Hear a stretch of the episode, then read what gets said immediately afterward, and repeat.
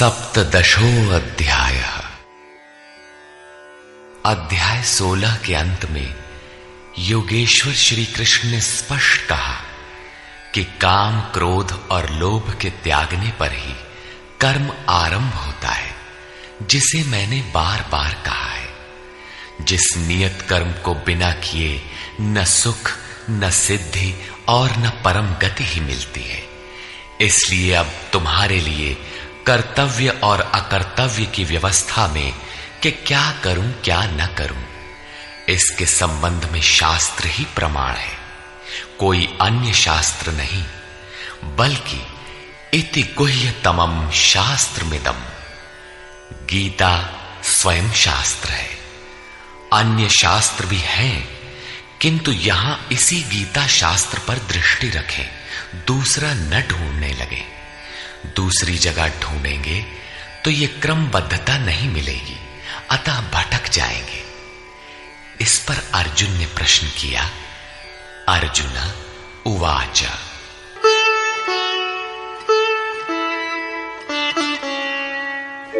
ये शास्त्रविधिमुत्सृज्य, यजन्ते श्रद्धयान्विताः। निष्ठा तु का कृष्ण? सत्वमाहोरजस्तमः हे श्री कृष्ण जो मनुष्य शास्त्र विधि को छोड़कर श्रद्धा सहित यजन करते हैं, उनकी गति कौन सी है? सात्विकी है, राजसी है, अथवा तामसी है? यजन में देवता, यक्ष, भूत इत्यादि सभी आ जाते हैं। श्री भगवान वाच।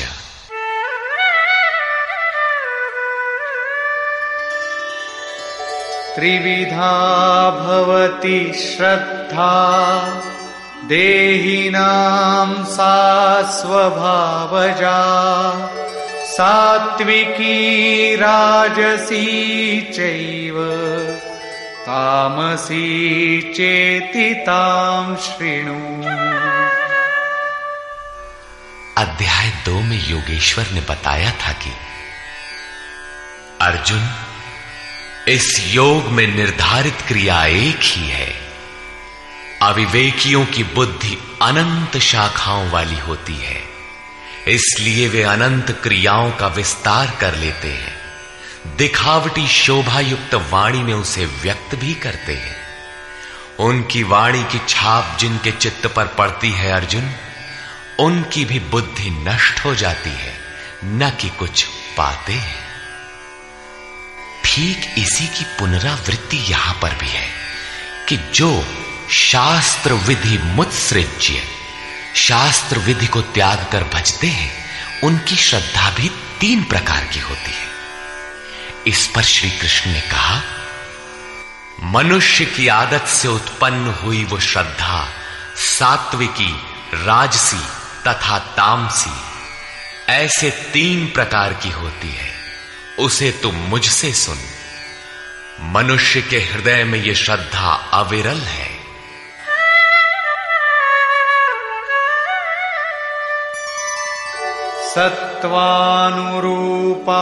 सर्वस्य। श्रद्धा भवति भारत। श्रद्धामयोऽयं पुरुषो। यो यच्छ्रद्धः स एव सः। हे भारत, सभी मनुष्यों की श्रद्धा उनके चित्त की वृत्तियों के अनुरूप होती है। ये पुरुष श्रद्धामय है। इसलिए जो पुरुष जैसी श्रद्धा वाला है, वो स्वयं भी वही है। प्रायः लोग पूछते हैं, मैं कौन हूँ? कोई कहता है, मैं तो आत्मा हूँ। किंतु नहीं, यहाँ योगेश्वर श्री कृष्ण कहते हैं कि जैसी श्रद्धा, जैसी वृत्ति, वैसा पुरुष। गीता योग दर्शन है। महर्षि पतंजलि भी योगी थे। उनका योग दर्शन है। योग है क्या? उन्होंने बताया, योगश्चित्त वृत्ति निरोधा। चित्त की वृत्तियों का सर्वथा रुक जाना योग है। किसी ने परिश्रम करके रोक ही लिया तो लाभ क्या है? तदा दृष्टु स्वरूपे वस्थानम। उस समय ये दृष्टा जीवात्मा अपने ही शाश्वत स्वरूप में स्थित हो जाता है। क्या स्थित होने से पूर्व ये मलिन था? पतंजलि कहते हैं, वृत्ति सारूप्य मित्रत्र। दूसरे समय में जैसा वृत्ति का रूप है, वैसा ही वो दृष्टा है। यहाँ योगेश्वर श्री कृष्ण कहते हैं, ये पुरुष श्रद्धामय है। श्रद्धा से ओतप्रोत कहीं न कहीं श्रद्धा अवश्य होगी, और जैसी श्रद्धा वाला है, वो स्वयं भी वही है। जैसी वृत्ति, वैसा पुरुष। अब तीनों श्रद्धाओं का विभाजन करते हैं। यजन्ते सात्विका देवान्। यक्षरक्षांसि राजसाः प्रेतान् भूतगणांश्चान्ये यजन्ते तामसा जनाः। उनमें से सात्विक पुरुष देवताओं को पूजते हैं। राजसी पुरुष यक्ष और राक्षसों को पूजते हैं। तथा अन्य तामस पुरुष प्रेत और भूतों को पूजते हैं। वे पूजन में अथक परिश्रम भी करते हैं।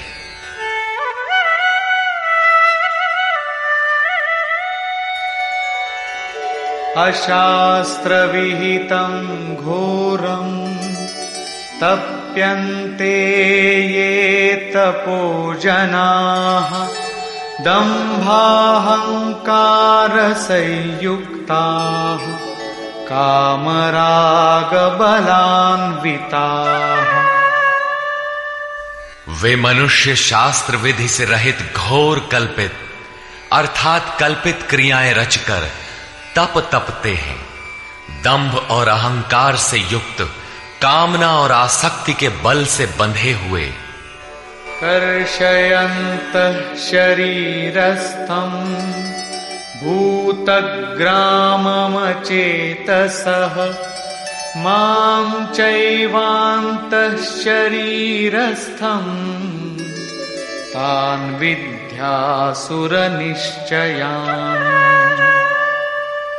वे शरीर रूप में स्थित भूत समुदाय को और अंतकरण में स्थित मुझ अंतर्यामी को भी कृष करने वाले हैं, अर्थात दुर्बल करने वाले हैं।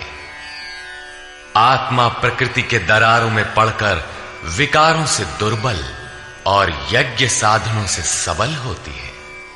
उन अज्ञानियों, अर्थात अचेतों को निश्चय ही तू असुर जान, अर्थात वे सब के सब असुर हैं। प्रश्न पूरा हुआ। शास्त्र विधि को त्याग कर भजने वाले सात्विक पुरुष देवताओं को राजसी पुरुष यक्ष राक्षसों को और तामसी पुरुष भूत प्रेतों को पूजते हैं। केवल पूजते ही नहीं, घोर तप तपते हैं।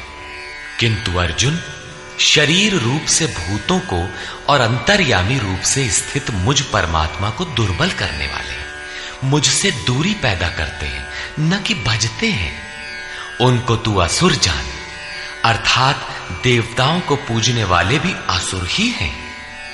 इससे अधिक कोई क्या कहेगा? अतः, जिसके ये सभी अंश मात्र हैं, उन मूल एक परमात्मा का भजन करें। इस पर परम योगेश्वर श्री कृष्ण ने बारंबार बल दिया है।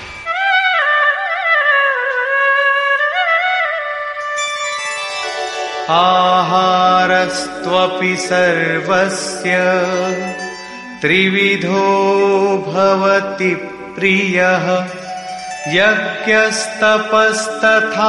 दानम्। तेषां भेदमिमं शृणु। अर्जुन, जैसे श्रद्धा तीन प्रकार की होती है, वैसे ही सबको अपनी अपनी प्रकृति के अनुसार भोजन भी तीन प्रकार का प्रिय होता है। और वैसे ही यज्ञ, तप और दान भी तीन तीन प्रकार के होते हैं। उनके भेद को तू मुझसे सुन। पहले प्रस्तुत है आहार।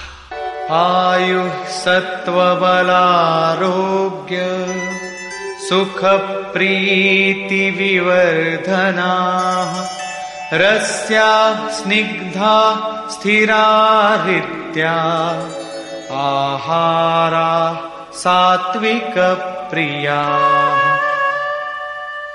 आयु, बुद्धि, बल, आरोग्य, सुख और प्रीति को बढ़ाने वाले रस युक्त चिकने और स्थिर रहने वाले, तथा स्वभाव से ही हृदय को प्रिय लगने वाले भोज्य पदार्थ सात्विक पुरुष को प्रिय होते हैं।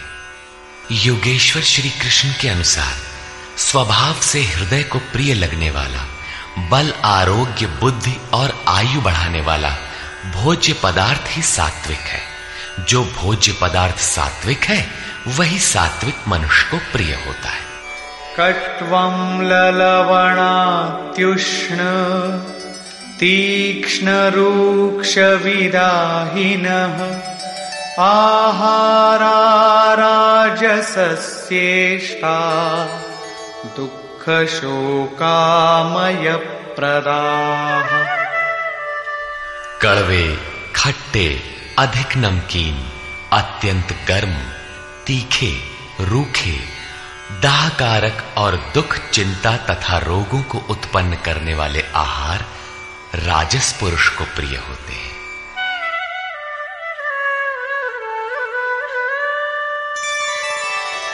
यातयामं गतरसं पूतिपर्युषितं च यत् उच्छिष्टमपि चामेध्यम् भोजनं तामसप्रियम्। जो भोजन एक प्रहर, अर्थात तीन घंटे से अधिक पहले का बना हुआ है गत रसम रस रहित दुर्गंध युक्त बासी, उच्छिष्ट, अर्थात जूठा और अपवित्र भी है। वो तामस पुरुष को प्रिय होता है। प्रश्न पूरा हुआ। अब प्रस्तुत है यज्ञ।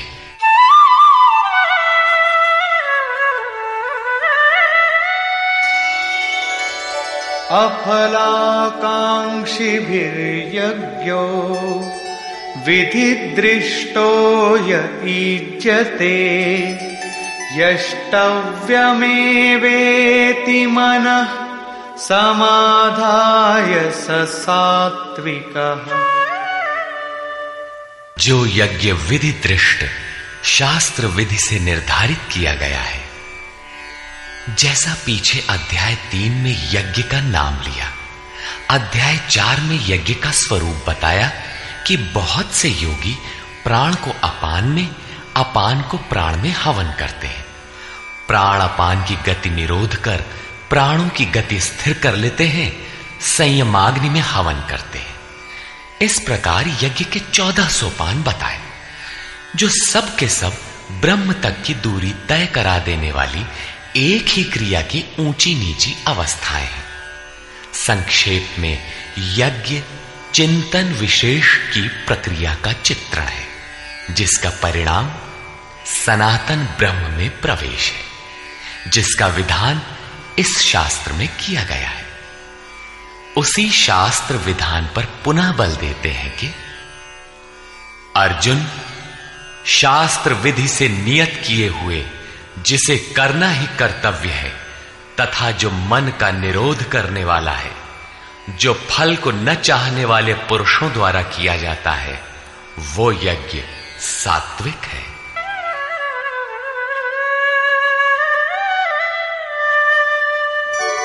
अभिसन्धाय तु फलम, दम्भार्थमपि चैव यत्।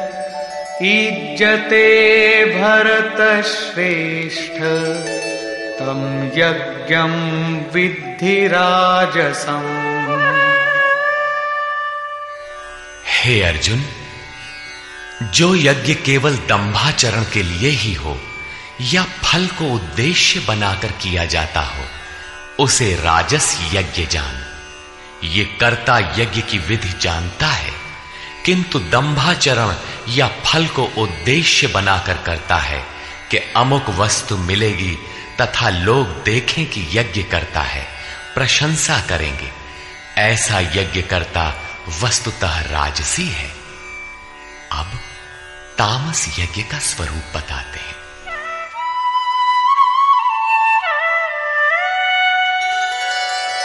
विधिहीनमसृष्टान्नम् मन्त्रहीनमदक्षिणम्। श्रद्धाविरहितं यज्ञम् तामसं परिचक्षते। जो यज्ञ शास्त्र विधि से रहित है, जो अन्न अर्थात परमात्मा की सृष्टि कर सकने में असमर्थ है, मन को अंतराल में निरुद्ध करने की क्षमता से रहित है, दक्षिणा अर्थात सर्वस्व के समर्पण से रहित है। तथा जो श्रद्धा रहित है, ऐसा यज्ञ तामस यज्ञ कहा जाता है। ऐसा पुरुष वास्तविक यज्ञ को जानता ही नहीं। अब प्रस्तुत है तप। देवद्विज गुरु प्राज्ञ पूजनम पूजनं शौचमार्जवम् ब्रह्मचर्यमहिंसा च। शारीरं तप उच्चते परम देव परमात्मा, द्वैत पर जय प्राप्त करने वाले द्विज, सदगुरु और ज्ञानी जनों का पूजन, पवित्रता, सरलता, ब्रह्मचर्य तथा अहिंसा, शरीर संबंधी तप कहा जाता है। शरीर सदैव वासनाओं की ओर बहकता है। इसे अंतकरण की उपर्युक्त वृत्तियों के अनुरूप तपाना शारीरिक तप है।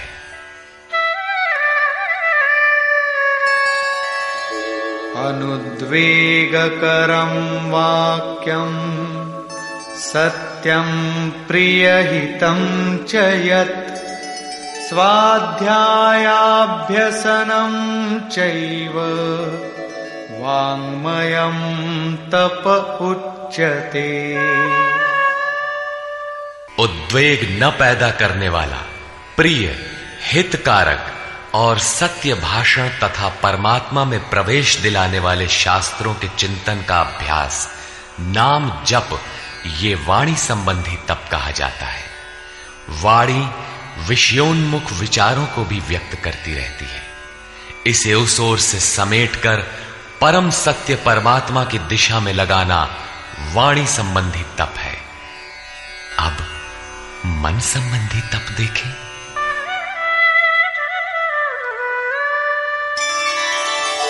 मनः प्रसाद सौम्यत्वम् मौनमात्मविनिग्रहः भावसंशुद्धिरित्येतत् तपो मानसमुच्यते मन की प्रसन्नता, सौम्य भाव, मौन, अर्थात इष्ट के अतिरिक्त अन्य विषयों का स्मरण भी ना हो। मन का निरोध, अंतकरण की सर्वथा पवित्रता, ये मन संबंधी तप कहा जाता है। उपर्युक्त तीनों, अर्थात शरीर, वाणी और मन का तप मिलाकर एक सात्विक तप है।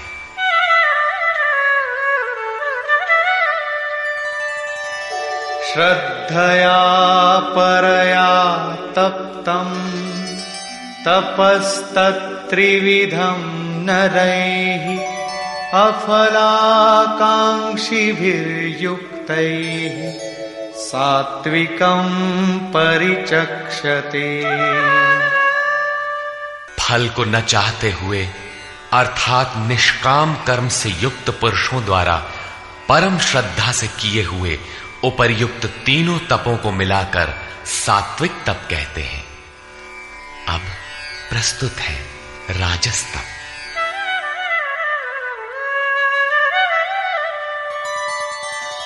सत्कारमान पूजार्थम् तपोदम्भेन चैव यत् क्रियते तदिह प्रोक्तम्। राजसं चलमध्रुवम्। जो तप सत्कार मान और पूजा के लिए अथवा केवल पाखंड से ही किया जाता है वो अनिश्चित एवं चंचल फल वाला तप राजस कहा गया है। मूढग्राहेणात्मनो यत् पीडया क्रियते तपः परस्योत्सादनार्थं वा तत्तामसमुदाहृतम् जो तप मूर्खता पूर्वक हट से, मन, वाणी और शरीर की पीड़ा सहित, अथवा दूसरे का अनिष्ट करने के लिए बदले की भावना से किया जाता है वो तप तामस कहा गया है। इस प्रकार सात्विक तप में शरीर, मन और वाणी को मात्र इष्ट के अनुरूप ढालना है। राजस तप में तप की क्रिया वही है, किंतु दंभ मान सम्मान की इच्छा से तपते हैं। प्राय महात्मा लोग घर बार छोड़ने के बाद भी इस विकार के शिकार हो जाते हैं, और तीसरा तामसी तप अविधि पूर्वक होता है। दूसरों को पीड़ा पहुँचाने के दृष्टिकोण से होता है। अब प्रस्तुत है दान।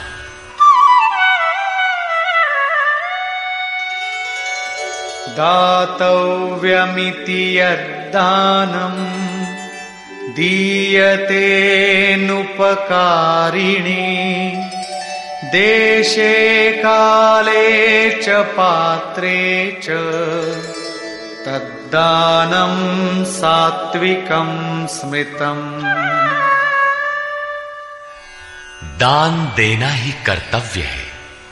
इस भाव से जो दान देश अर्थात स्थान, काल अर्थात समयानुकूल और सत्य पात्र के प्राप्त होने पर बदले में उपकार की भावना से रहित होकर दिया जाता है, वो दान सात्विक कहा गया है। यत्तु प्रत्युपकारार्थम् फलमुद्दिश्य वा पुनः दीयते च परिक्लिष्टम् तद्दानं राजसं स्मृतम् जो दान क्लेश पूर्वक अर्थात जो देते नहीं बनता, लेकिन देना पड़ रहा है। तथा प्रत्युपकार की भावना से ये करूँगा तो ये मिलेगा, अथवा फल को उद्देश्य बनाकर फिर दिया जाता है, वो दान राजस कहा गया है। आदेश अदेशकाले यद्दानम्, अपात्रेभ्यश्च दीयते, असत्कृतमवज्ञातम्। तत्तामसमुदारितम्। जो दान बिना सत्कार किए अथवा तिरस्कार पूर्वक झिड़क कर अयोग्य देश काल में अनाधिकारियों को दिया जाता है, वो दान तामस कहा गया है। पूज्य महाराज जी कहा करते थे, हो, कुपात्र को दान देने से दाता नष्ट हो जाता है। ठीक इसी प्रकार श्री कृष्ण का कहना है कि दान देना ही कर्तव्य है। देश काल और पात्र के प्राप्त होने पर बदले में उपकार न चाहने की भावना से उदारता के साथ दिया जाने वाला दान सात्विक है। कठिनाई से निकलने वाला, बदले में फल की भावना से दिया जाने वाला दान राजस है और बिना सत्कार के झिड़कियों के साथ प्रतिकूल देश काल में कुपात्र को दिया जाने वाला दान तामस है। लेकिन है दान ही। किंतु जो देह, गेह इत्यादि सबके ममत्व को त्याग कर एकमात्र इष्ट पर ही निर्भर है, उसके लिए दान का विधान इससे और उन्नत है, और वो है सर्वस्व का समर्पण। संपूर्ण वासनाओं से हटकर मन का समर्पण। जैसा कि श्री कृष्ण ने कहा है मय्येव मन आधत्स्व। अतः दान नितांत आवश्यक है। अब प्रस्तुत है ओम तत् और सत का स्वरूप।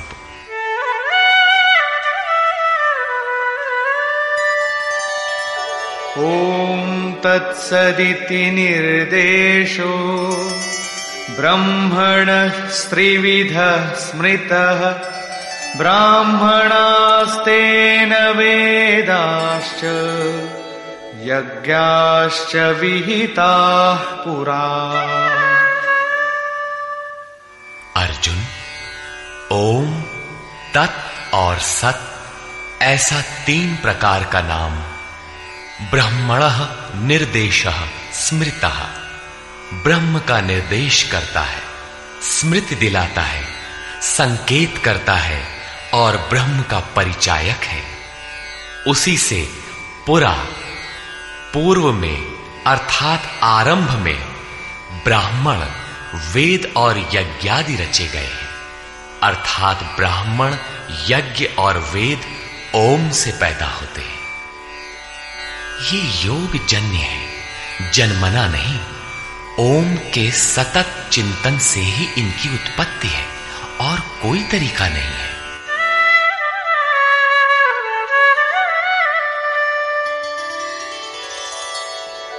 तस्मादोमित्युदाहृत्य यज्ञदानतपः क्रियाः प्रवर्तन्ते विधानोक्ता सततं ब्रह्मवादिना।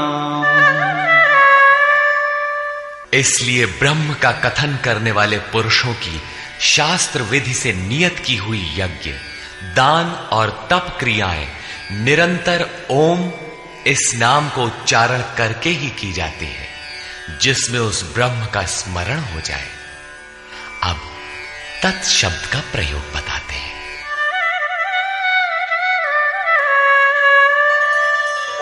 तदित्यनभिसन्धाय फलं यज्ञतपः क्रियाः दानक्रियाश्च विविधाः, क्रियन्ते मोक्षकाङ्क्षिभिः। तत् अर्थात वो, अर्थात परमात्मा ही सर्वत्र है। इस भाव से फल को न चाहकर शास्त्र द्वारा निर्दिष्ट नाना प्रकार की यज्ञ, तप और दान की क्रियाएँ परम कल्याण की इच्छा करने वाले पुरुषों द्वारा की जाती है। तत् शब्द परमात्मा के प्रति समर्पण सूचक है। अर्थात जब तो ओम का कीजिए, यज्ञ दान और तप की क्रियाएँ उस पर निर्भर होकर करें। अब सत के प्रयोग का स्थल बताते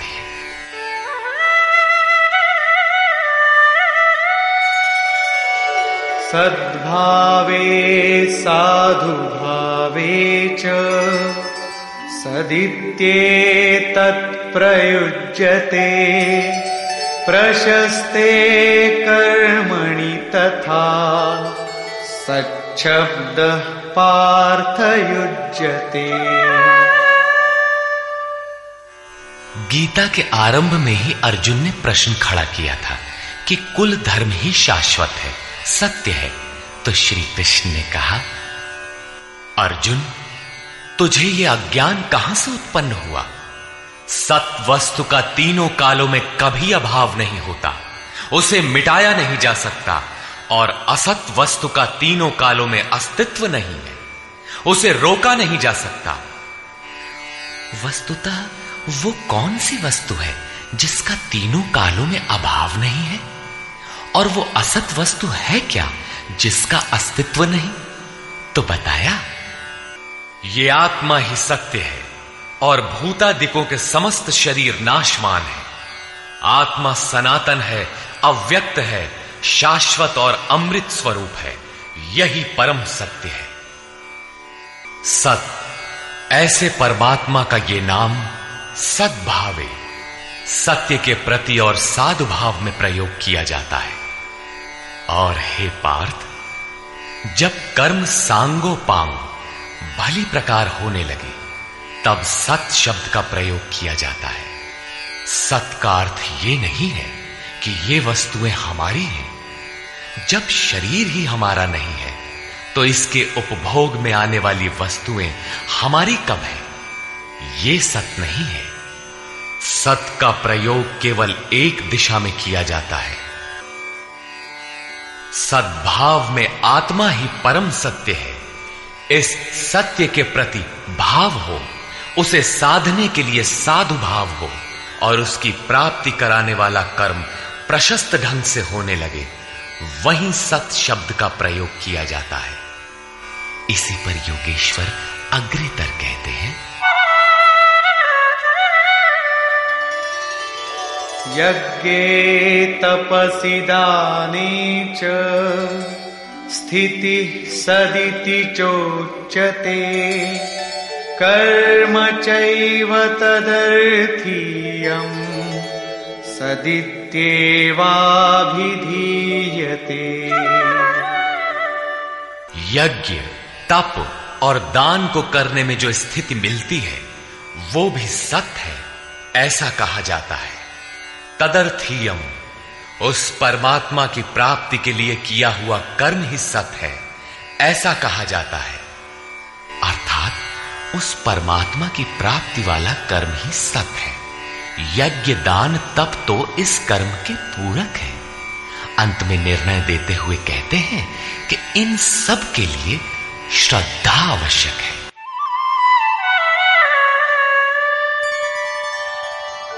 अश्रद्धया हुतं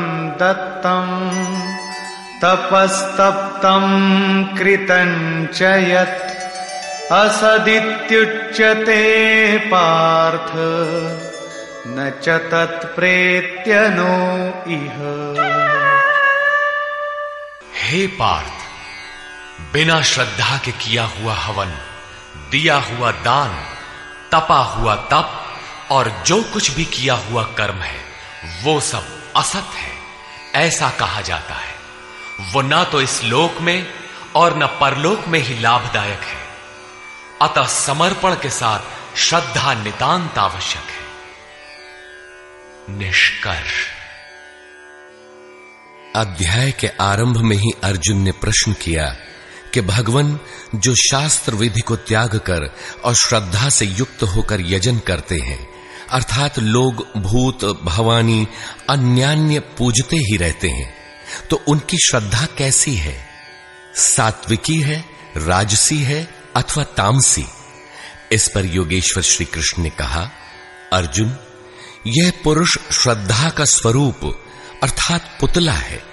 कहीं न कहीं उनकी श्रद्धा होगी ही।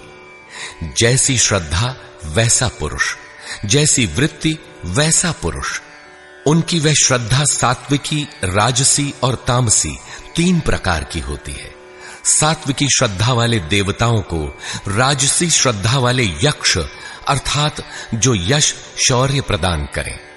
राक्षसों, अर्थात जो सुरक्षा दे सके, का पीछा करते हैं और तामसी श्रद्धा वाले भूत प्रेतों को पूजते हैं।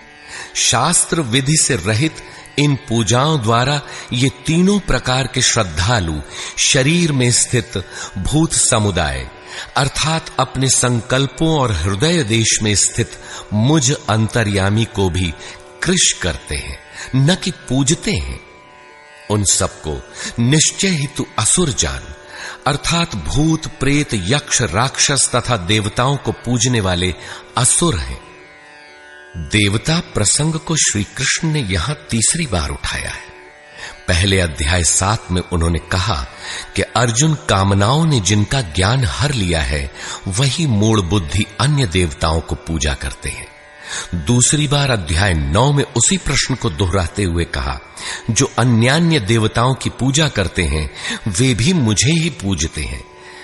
किंतु उनका वह पूजन अविधि पूर्वक अर्थात शास्त्र में निर्धारित विधि से भिन्न है, अतः वह नष्ट हो जाता है। यहाँ अध्याय सत्रह में उन्हें आसुरी स्वभाव वाला कहकर संबोधित किया। श्री कृष्ण के शब्दों में एक परमात्मा की ही पूजा का विधान है। तदनंतर योगेश्वर श्री कृष्ण ने चार प्रश्न लिए। आहार, यज्ञ, तप और दान। आहार तीन प्रकार के होते हैं।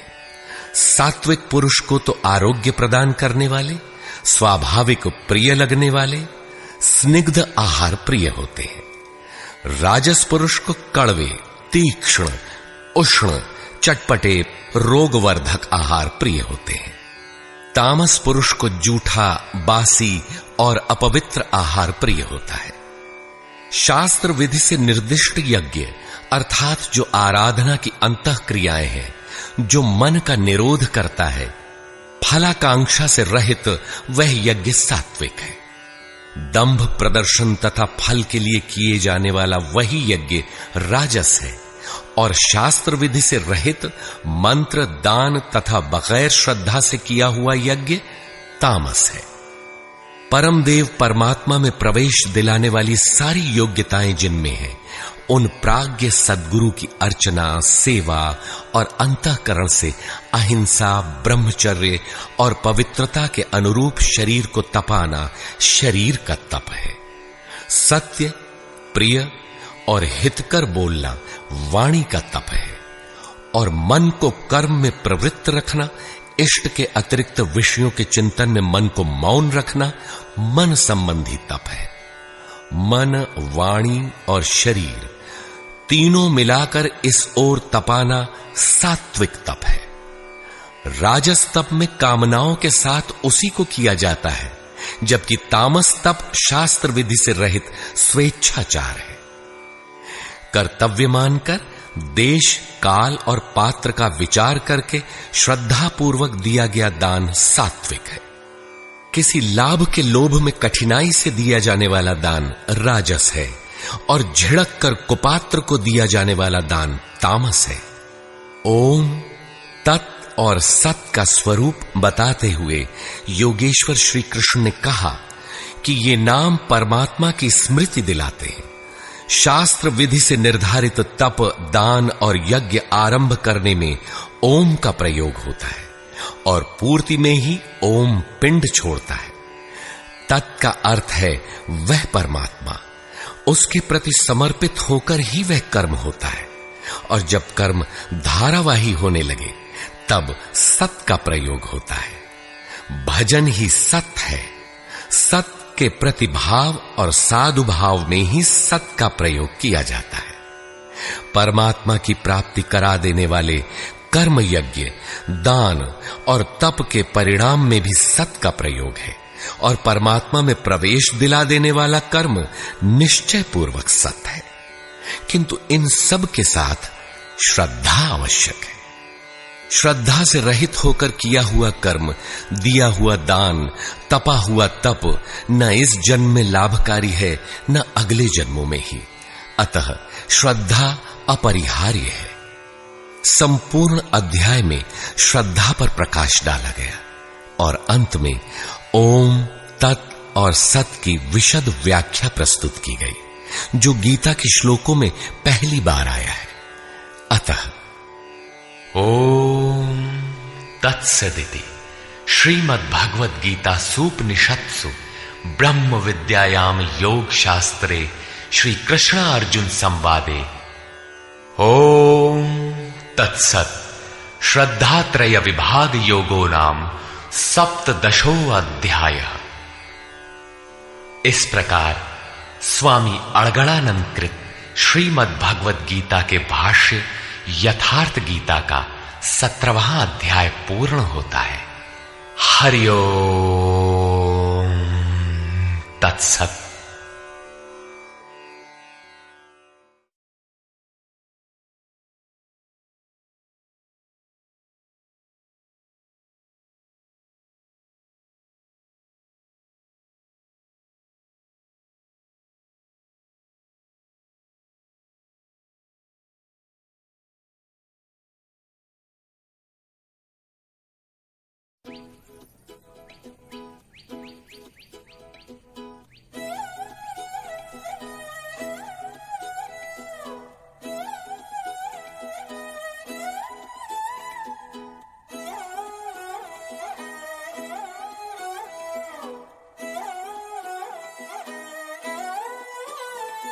नज़रें मिलते ही नज़रों से नज़रों को चुराए।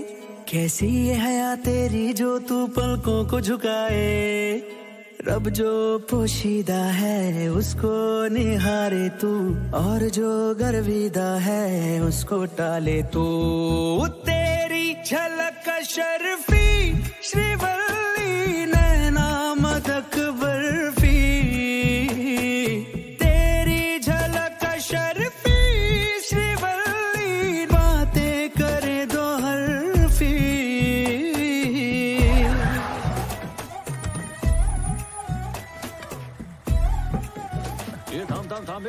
डाल दूध फट के पनीर हो जाएगा। नुकसान हो जाएगा मेरा। क्या ऐसा है ईमान से निकाल इज़्ज़त करो ना। कब से तंग करके रख दिया? हाँ चल निकाल इसमें कुछ नहीं है।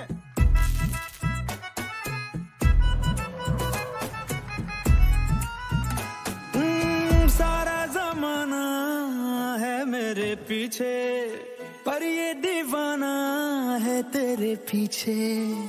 सर ये झुकने ना दूँ दुनिया के आगे पर तेरी पायल देखूँ करके सर नीचे। ना तमन्ना हीरा पन्ना मुझको है बस तेरा बनना एक झलक तेरी आँखों में ख्वाब सजा जाए। देखी क्या मेरे को? अरे नहीं देखा। अरे बोल ना मेरे को देखी कि नहीं? हाँ मैंने तो देखा पर उसने नहीं देखा। तू किस खुशी में खुश हो रहा मैं क्यों खुश होऊँगा? क्योंकि उसने मेरे को देखा नहीं। मैं ऐसा क्यों करेगा? मेरे को सब समझता है। उसने पलट के नहीं देखा भाऊ। इतनी बुरी खबर इतने चटकारे लेते हुए सुना रहा है। भाऊ मेरे को अंदर से बहुत बुरा लगा। चल मैंने माना। मैंने माना कि उसने पलट के मेरे को नहीं देखा। पर तू बोल देता कि उसने देखा तो तेरा क्या जाता? है? मेरे को दो पल की खुशी तो मिलती ना। आइडिया तो अच्छा है पर अपने दिमाग में आया नहीं था। हाँ दिमाग में क्यों आता? उससे मेरा घर बस जाता तू मामा बन सकता था। तेरी झलक शर्फी नैना मदक बर्फ़ी तेरी झलक शर्फी श्रीवल्ली बातें करे दो तेरी फ़ोटो अखबार में अखबार में छपी।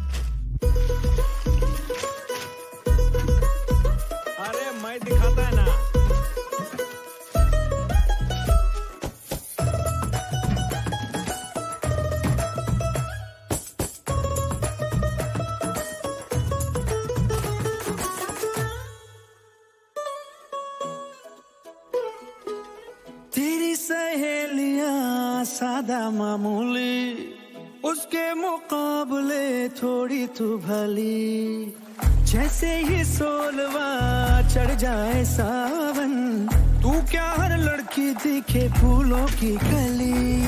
बास पे लिपटी लाल साड़ी वो भी दिखे राजकुमारी झुमके बिंदी और गजरे से रूप निखर जाए। ए भाव हाँ, माल लोड हो गया है चलें क्या? तो जाने का। हाँ तो ये सब ले लिया ना? कुछ बजाने ना? चलने का ना हमने। हाँ और क्या मतलब पक्का ना? नहीं माल लोड हो गया तो अपन निकलते हैं। हाँ। कुछ बोला तो नहीं? तेरे को बहुत मस्ती चढ़ रही है ना? म- मैं कौन सी मस्ती किया? हाँ तेरे सब एड़े चाले समझ रहा हूँ मैं। अरे बताओ तो मैंने क्या किया? मैं काम मन लगा के करता हूँ और तेरे को मालूम है मन कहाँ लगा हुआ है। फिर भी जिद करता रहता है जाते हैं जाते हैं। चल अभी जाते हैं। नहीं रुकने का मेरे को। चल जाते हैं ना। बात सुन मैं समझ गया तेरे को जितनी देर रुकने तो रुक जा। मैं भी हाँ मैं तो रुकूँगा मैं रुकूँगा तू भी रुक और ध्यान से देख के बता उसने मुझे देखा कि नहीं? ये देखी क्या। अरे वाह बर्तन को ये है? दो बार घसती है फिर एक बार तेरे को देखती है। ठीक है। हम्म, सच बोल रहा है? हम्म, हम्म। ए, हम्म? मेरा दिल रखने के लिए खाली फुकड़ का तू झूठ बोल रहा है ना? तू सही समझा बाबू। अबे इतनी जल्दी सच काय को बोल दिया तूने? हाँ? मेरी दो पल की खुशी भी तुझसे देखी नहीं जाती क्या? तेरे साथ माथा खपाने से अच्छा उसके पास जाके पैर पकड़ लेता हूँ वो खुद ही देख लेगी। नहीं नहीं मैं रुकने वाला मेरे को बहुत ज़ोर का प्यार है। बात करने दे मेरे को। मेरी बात सुन ऐसा क्यों कर रहा है? क्या हुआ? प्यार में भिखारी बन जाऊँगा। तू गएला कैसे रे। चल आता आखिरी बार झाड़ी मार। देख के बता मेरे को देख रही है कि नहीं? सच बोलूँ कि झूठ बोलूँ? झूठ बोल तेरी झलक का शर्फ